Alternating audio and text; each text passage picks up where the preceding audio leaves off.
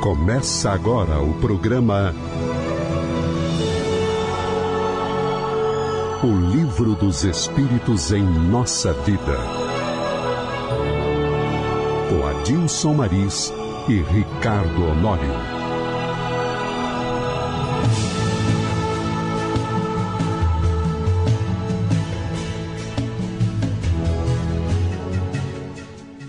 Meus queridos irmãos, meus queridos amigos, sejamos todos bem-vindos a mais um programa O Livro dos Espíritos em Nossa Vida. Eu, Adilson Maris, da Comunhão Espírita de Brasília, Ricardo Honório, do Grupo Peixotinho, também da nossa Comunhão Espírita de Brasília. Ricardo Honório, mais uma vez, muito obrigado pela sua presença. Muito obrigado pelo convite, mais uma vez, Maria. Maria. Hoje nós vamos falar sobre um tema que, para muitos que não são ainda afetos ao conhecimento da doutrina dos espíritos, e até mesmo para aqueles que o são, causa muita curiosidade, é, muita dúvida, né? Uhum. É, que trata exatamente do destino das crianças depois da morte. E tem muita crendice. É, sobre existe, existe muita coisa a esse respeito. E são apenas quatro questões, mas com certeza a gente não deve conseguir concluí-los é, apenas no dia de hoje. E a questão é 197. Pergunta Kardec. O espírito de uma criança morta em tenridade é tão avançado como o de um adulto? É, a gente poderia perguntar assim para entender a questão. O que dá a evolução, o avanço, o avançar de um espírito pode ser definido numa única vida, numa única existência? Não é? Com certeza não. Então, será que uma criança que acaba de nascer, será que é a primeira experiência que ela está tendo? O que garante que essa criança tenha tido mais ou menos experiências do que aqueles que estão lhe servindo de pai e de mãe? Né? Então, para a gente entender, é, até vamos dizer assim, começando pelo final, se a gente pegar o exemplo do próprio Cristo, quem era mais avançado? Cristo, Jesus ou José, o pai dele? Ou até mesmo a mãe, Maria. Ou até mesmo a mãe, não é? Então, o, o próprio exemplo de Jesus já nos induz a entender a resposta desta, desta pergunta. E se a gente, para não ir muito longe, no próprio Cristo, nós temos exemplos disso na nossa sociedade, nas nossas comunidades, nas nossas famílias, né? É, filhos que desde tenra idade já dão um show de sabedoria, de sensibilidade, de conhecimento sobre determinados segmentos. Essa semana eu estava vendo uma criança de, se eu não me engano, 11 anos de idade, a- desde os 6, se interessou por tocar um instrumento e tocava. Aos 11 anos já estava fazendo concerto. E se a gente pesquisar isso na internet, tá, tá- tá cheio. Tem inúmeros casos dessa natureza Cada vez mais comuns. e, e se tornando cada vez mais comuns, né? Os pais ficando absortos com relação à, à desenvoltura dos filhos É, é, em, determinada área. Aí é que onde tem a beleza da doutrina, onde ela nos mostra que nós temos a pré-existência.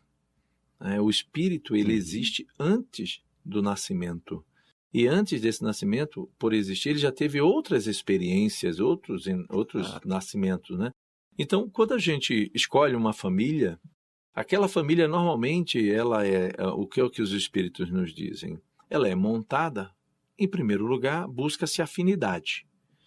E essa afinidade se dá por existências passadas, ou seja, você pode voltar num núcleo familiar do qual você faz parte, onde ali a afinidade ela pode ser por amor, mas pode ser por dor. Você pode voltar no mesmo núcleo familiar onde houve muitas dores, né? Mas você volta, pode voltar no núcleo familiar também de muito amor. Então, em determinado momento, se é, aquele, aquele ser espiritual era o mais evoluído deles, e ele volta dentro do processo, e aqui, cabe ao mais evoluído alavancar todo o grupo. Exato. A, a missão sempre de um espírito mais evoluído, então ele nasce, ele nasce, para nascer ele tem que ser bebê, ele não aparece pronto. Então ele vai mostrar os- as suas qualidades, os seus dons, e vai estar sempre cobrando do núcleo como um todo também mudanças, porque ele vai infligir essas mudanças. E dependendo da necessidade da mudança e da capacidade do espírito encarnante, as mudanças elas vão ocorrer muito além do seu núcleo familiar. Com certeza. Né? Se a gente pegar o exemplo do nosso Chico Xavier, por Isso. exemplo, né? até onde se sabe, o- a influência do Chico com relação aos seus familiares foi limitada. Uhum. Ou seja, a, a importância, a influência do Chico se deu muito mais Fora. fora do núcleo familiar, Isso. muito mais abrangente do que no próprio núcleo familiar. Isso. Né? Então, mas tem aqueles que vêm o compromisso de influenciar o próprio núcleo familiar, né? ou seja, um raio de ação mais comedido.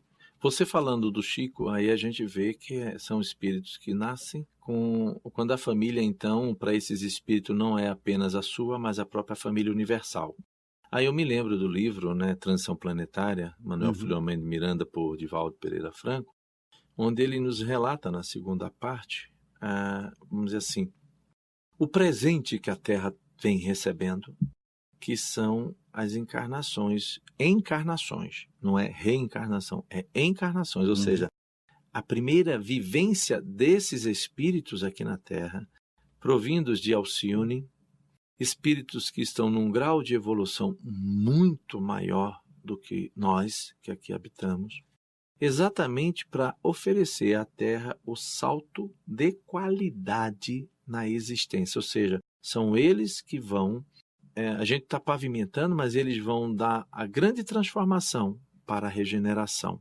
E isso aconteceu, a revelação desse livro, se eu não estou equivocado, é de 2003, 2004. Né?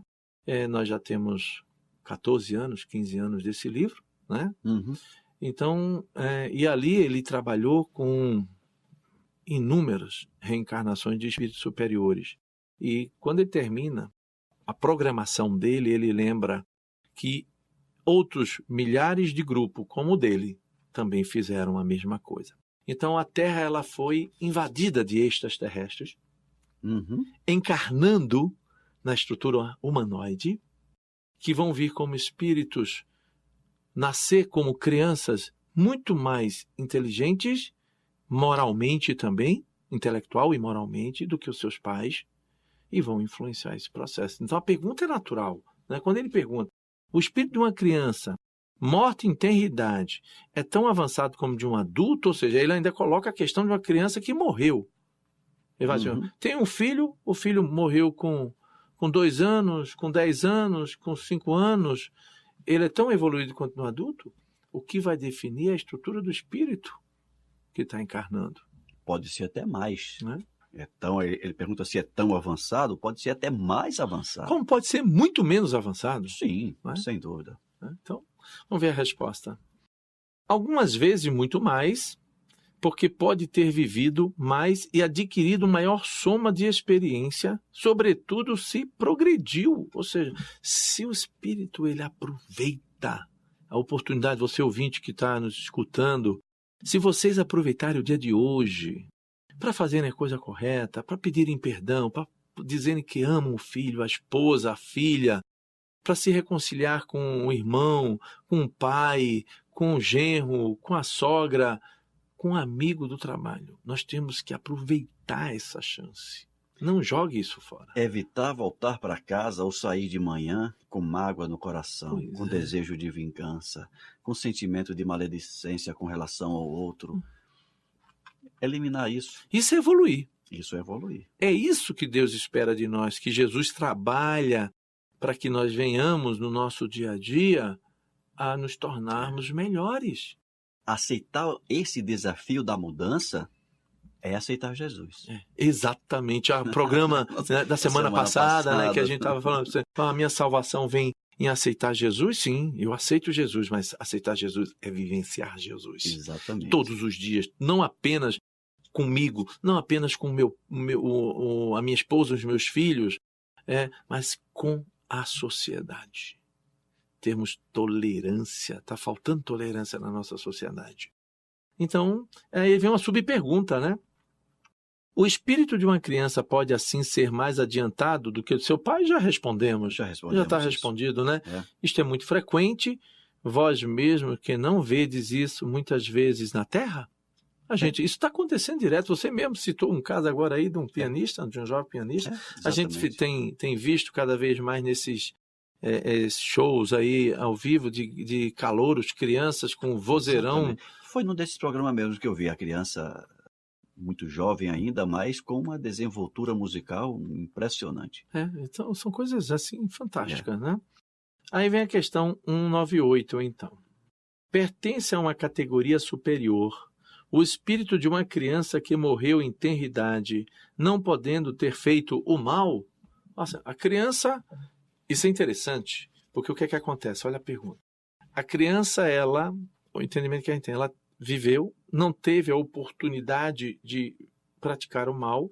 Então, por ela não ter tido a oportunidade de praticar o mal, eu então a classifico e a considero como uma criança de categoria superior, um espírito superior. É aquela velha questão, né?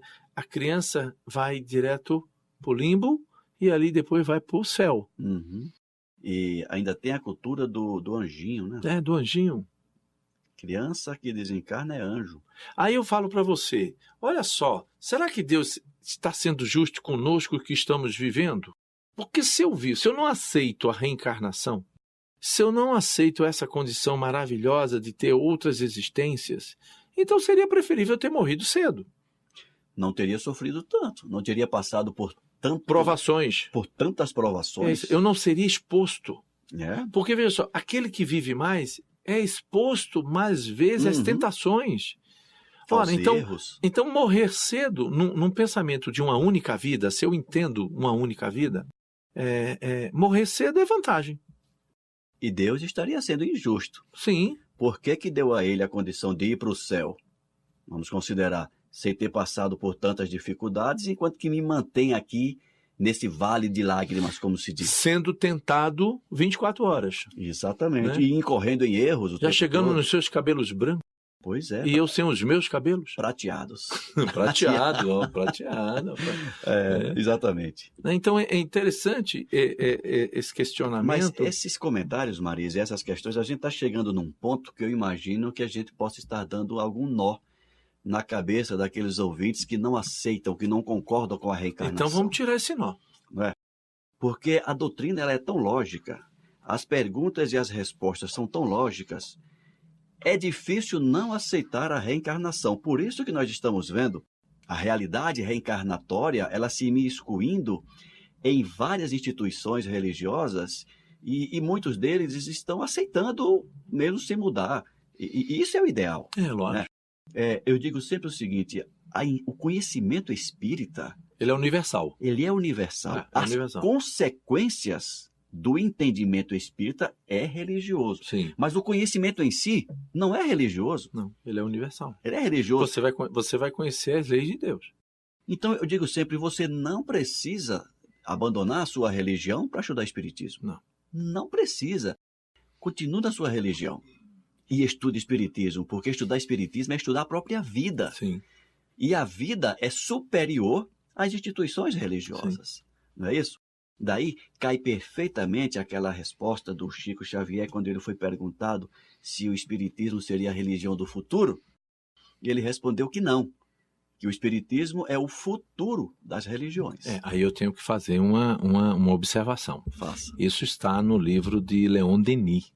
Aham. É a pergunta feita a Leon Denis, inclusive esse livro eu não tenho, não estou lembrando aqui, mas na próxima semana eu trago o nome dele. Esse livro ele não tinha ainda sido traduzido no Brasil e ele foi traduzido há dois anos. É um livro de perguntas e respostas, igual ao livro dos Espíritos, uhum. do qual é feita a pergunta a Leon Denis, e ele. Ah, muito, é, então ele, ele fala lá. O, o, original da resposta é do Leon Denis. É do Leon Denis. Então ele fala que é, o Espiritismo não é a religião do futuro. Mas é o mas futuro. O futuro das religiões, porque exatamente ela, ele vem dar um suporte a todas as demais religiões pelo conhecimento. É que o conhecimento espírita ele é tão fatual que todas as religiões, ou independente de religião, nós não temos como fugir disso. Perfeito. Né? Então, em breve, se as religiões quiserem se manter diante dos, dos seus seguidores, elas precisarão se, se adequar, se em atualizar coisas, em, algumas coisas. em algumas coisas e aceitar é, algumas informações que não terão mais como ser refutadas. É verdade. Uma delas é a reencarnação. É, mesmo porque ah, o planeta de regeneração nós encarnados, né, se nos for permitido aqui permanecermos, eu espero, né, o sexto sentido, que é a mediunidade, estará mais aguçado do que nunca e a visão do plano espiritual ela fará parte Uhum. da nossa existência. Eu diria que atualmente, Maris, já há uma avalanche de mediunidade, Uhum, porque a mediunidade ela está campeando solta. sim. né? Algumas pessoas que não perceberam isso ainda. Né? Mas, por exemplo, tem um, um colega, lembrei dele agora. Ele trabalha com construção, ele é pedreiro. Sim. E ele estava me contando, ele nunca estudou mediunidade, espiritismo, é, não tem nada. Uhum. Mas ele falou, ele conversando comigo, ele falou: aconteceu uma coisa comigo, será que é esse negócio de mediunidade que tu falou? Olha, E eu falei: o que é que aconteceu? Ele disse: não, eu fui contratado eh, por um cidadão para fazer uma reforma na casa dele. E quando eu estava lá fazendo os, os estudos para fazer a reforma, uma senhora chegou para mim e falou assim: ó, vai ficar bom o trabalho, mas fazer desse jeito vai gastar duas vezes mais. Ele pode fazer isso gastando menos. Aí ele, a senhora falou isso para ele e saiu. Depois ele voltando a falar com o rapaz, disse assim, ó, te- teve uma senhora aqui que falou isso. Disse que vai ficar bom, você vai gastar muito. E ele falou, não, ele até falou assim, olha, a tua mulher teve aqui e falou isso. Aí o rapaz falou assim, não, minha mulher não. Eu sou viúvo. A minha mulher morreu. Aí disse, não, mas chegou uma mulher aqui e falou isso. Como é que é essa mulher? Aí ele descreveu a mulher. E era a mulher dele. E era a mulher dele. E ele falou: caramba, isso aconteceu comigo. Agora você vê, uma pessoa que não tem nenhum conhecimento espírita, nunca estudou mediunidade, aconteceu isso. Comentando com ele, ele falou: ah, rapaz, então eu sou médium, né? Eu, tudo indica que você seja médium por essa capacidade que você tem. E não foi a única vez que aconteceu isso. Então, isso que você falou, que a mediunidade, o sexto sentido, ele vai ser muito mais amplo, eu diria que ele já está mais amplo do que era alguns Ah, anos com atrás, certeza, com né? certeza. Então, tem muita gente desenvolvendo mediunidade inconscientemente, É. sem perceber que está utilizando a mediunidade. Então, é, é, só para fechar essa questão, eu acho que a gente vai conseguir entrar na, na questão é, posterior. Lembrando que os fi- nossos filhos são espíritos, talvez muito mais velhos do que nós, né? Uhum. e que nós devemos ter todo o cuidado de orientá-lo. Essa É. responsabilidade é nossa. É nossa, nossa como pai. Lembro sempre do capítulo 9 do Evangelho segundo o Espiritismo. Alguém um dia te perguntará: que fizeste do filho que eu te confiei? Pois é. É verdade. É. Então vamos estar atentos, papais e mamães, né? Vamos ver se a gente fecha então é 199.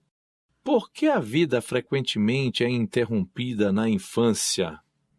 Olha só, por que a vida é frequentemente interrompida na infância? Se nós formos parar a pergunta dele, e até hoje, nós temos inúmeros processos de desencarnação de espíritos recém-nascidos, de espíritos ainda no ventre da mãe por abortos espontâneos, de espíritos com tenra idade realmente, com um ano, dois anos, três Uhum. anos e por aí vai, até hoje. Isso sempre existiu. Então a, a pergunta de Kardec é: por que então isso se dá, isso ocorre? Eu diria, Maurício, que no passado próximo isso existia muito mais. Uhum. né? Você sabe que há pouco, até pouco tempo, a, a mortalidade infantil no Brasil e no mundo era altíssima. É, Eu, eu tenho um caso né, que é muito comum, então, no, no início do século XX, final do século XIX, que as famílias eram numerosas, até mesmo porque a mortalidade infantil era muito grande. Era grande. É, então a- você tinha que ter 10 filhos para ver se sobrava 3, 4. A, a avó da minha esposa teve 26 partos, Olha só. e dos quais, se eu não estou equivocado, foram 13 que sobreviveram e, e- e se criaram. Uhum. Os outros morreram em tenra idade, de- logo após o parto, com menos de um ano, dois anos. né? E aí a gente pode dizer o seguinte: é, cada um dentro do seu processo de aprendizado. Não é que quando a gente faz uma viagem, a nossa viagem, quando a gente vai, eu vou viajar lá para o Honório vai para Paraíba, né? Eu vou para Pernambuco. Uhum. Perfeito. Mas a gente, quando vai lá, a gente já sabe a data de ida e a data de retorno. Bom, qual o objetivo da minha viagem? Não, eu vou lá para ver meus pais. Então eu tenho uma data. Bom, se eu for lá e por algum motivo os meus pais precisarem de um apoio, acontecer alguma coisa, eu posso, eu posso então é, ficar um pouco mais de tempo. Postergar o retorno. Vou postergar, eu vou demorar um pouco mais lá, porque eu vou auxiliar aquele, aquela família, que é a minha uhum. família, né? vou fazer um trabalho a mais com ele. Então, se eu fui para ficar cinco dias, fiquei seis, fiquei sete, fiquei oito, até dobrei. Né? Mas se de repente eu fui lá e acontece algo que eu precise retornar mais cedo, eu posso retornar mais cedo. Né? Então, veja só, quando a gente reencarna, há uma programação nossa. Então, há uma programação da qual nós é, temos que cumprir. Eu posso postergar a minha reencarnação, a minha vida aqui. A duração. A dela, duração né? da minha vida. Postergar o retorno. É, o retorno para o plano espiritual. Isso. Eu estou em viagem. Todos nós aqui estamos em viagem. Uhum. Eu posso nascer com a programação. E eu posso também encurtar a minha viagem. Vejamos só. Agora, com crianças tenras, não há o livre-arbítrio nesse processo. Então, o que é que se dá? São encarnações que vêm com um propósito, como às vezes a espiritualidade diz, eu nem vi a resposta ainda, de complementar, às vezes, outras. Às vezes são reencarnações de espíritos que vêm para servir de aprendizados àquela família. Vamos Ele precisa viver pouco, faz parte da, do aprendizado dele, e a família que tem aquele espírito, ao receber aquele espírito, também necessita daquela perda dentro do seu processo de libertação e de aprendizado. E ainda tem também a, a situação, Maris, dos espíritos que é, encarnam, ou seja, há o, o surgimento do feto, e desencarnam mesmo antes do nascimento. Sim. Não é isso? É verdade. E nós vamos ver mais à frente que esse tipo de desencarne, esses que são abortos, né, são oportunidades em que o espírito ele tem aquele contato com a matéria para recomposição perispiritual Isso. e retorna. É. Depois vem novamente uma nova gravidez e pouco a pouco, a cada contato que ele tem com, com a ele matéria, vai reconstruindo. ele vai reconstruindo. É. Então, aquelas mães, aquelas famílias que tiveram experiências dessa natureza de abortos espontâneos, entendam que estão sendo instrumentos importantíssimos para a espiritualidade e principalmente para aquele espírito que precisa passar por aquele aprendizado momentâneo no útero para que possa recompor-se diante das leis da vida. Então, é uma prova para o espírito, uma oportunidade, e uma prova também para os pais Sim. que precisam viver a experiência da perda, da dor, etc. Então, tudo funciona em benefício do grupo. Do grupo, perfeito. Vamos ver a, a pergunta e a resposta? Uhum. Então, novamente a pergunta: por que a vida frequentemente é interrompida na infância? A duração da vida de uma criança pode ser, para o espírito que está nela encarnado, o complemento de uma existência interrompida antes do seu tempo marcado. Olha só. Isso, a morte, no mais das vezes, é uma prova ou uma expiação para os pais. É, exatamente. Né? Aí ele vem uma subpergunta: que sucede ao espírito de uma criança que morreu em tenra idade? Recomeça tudo de novo. É, recomeça. Né? Quer ela tenha desencarnado no ventre da mãe ainda, como aborto, uhum. quer ela tenha desencarnado depois de nascer. Lembrando que os abortos espontâneos eles estão sendo conduzidos pela espiritualidade. Sim, com certeza. É diferente dos abortos de que ah, os pais tomam a decisão de eliminar a vida ah, dos seus filhos. É, aproveitando já, eu só vou, nós não vamos ter tempo de ler é, o, comentário. o, comentário. de Kardec, eu convido vocês para vocês olharem a questão 99 e fazerem a leitura, porque a gente não pode deixar de fazer uma observação no que o Honório nos trouxe.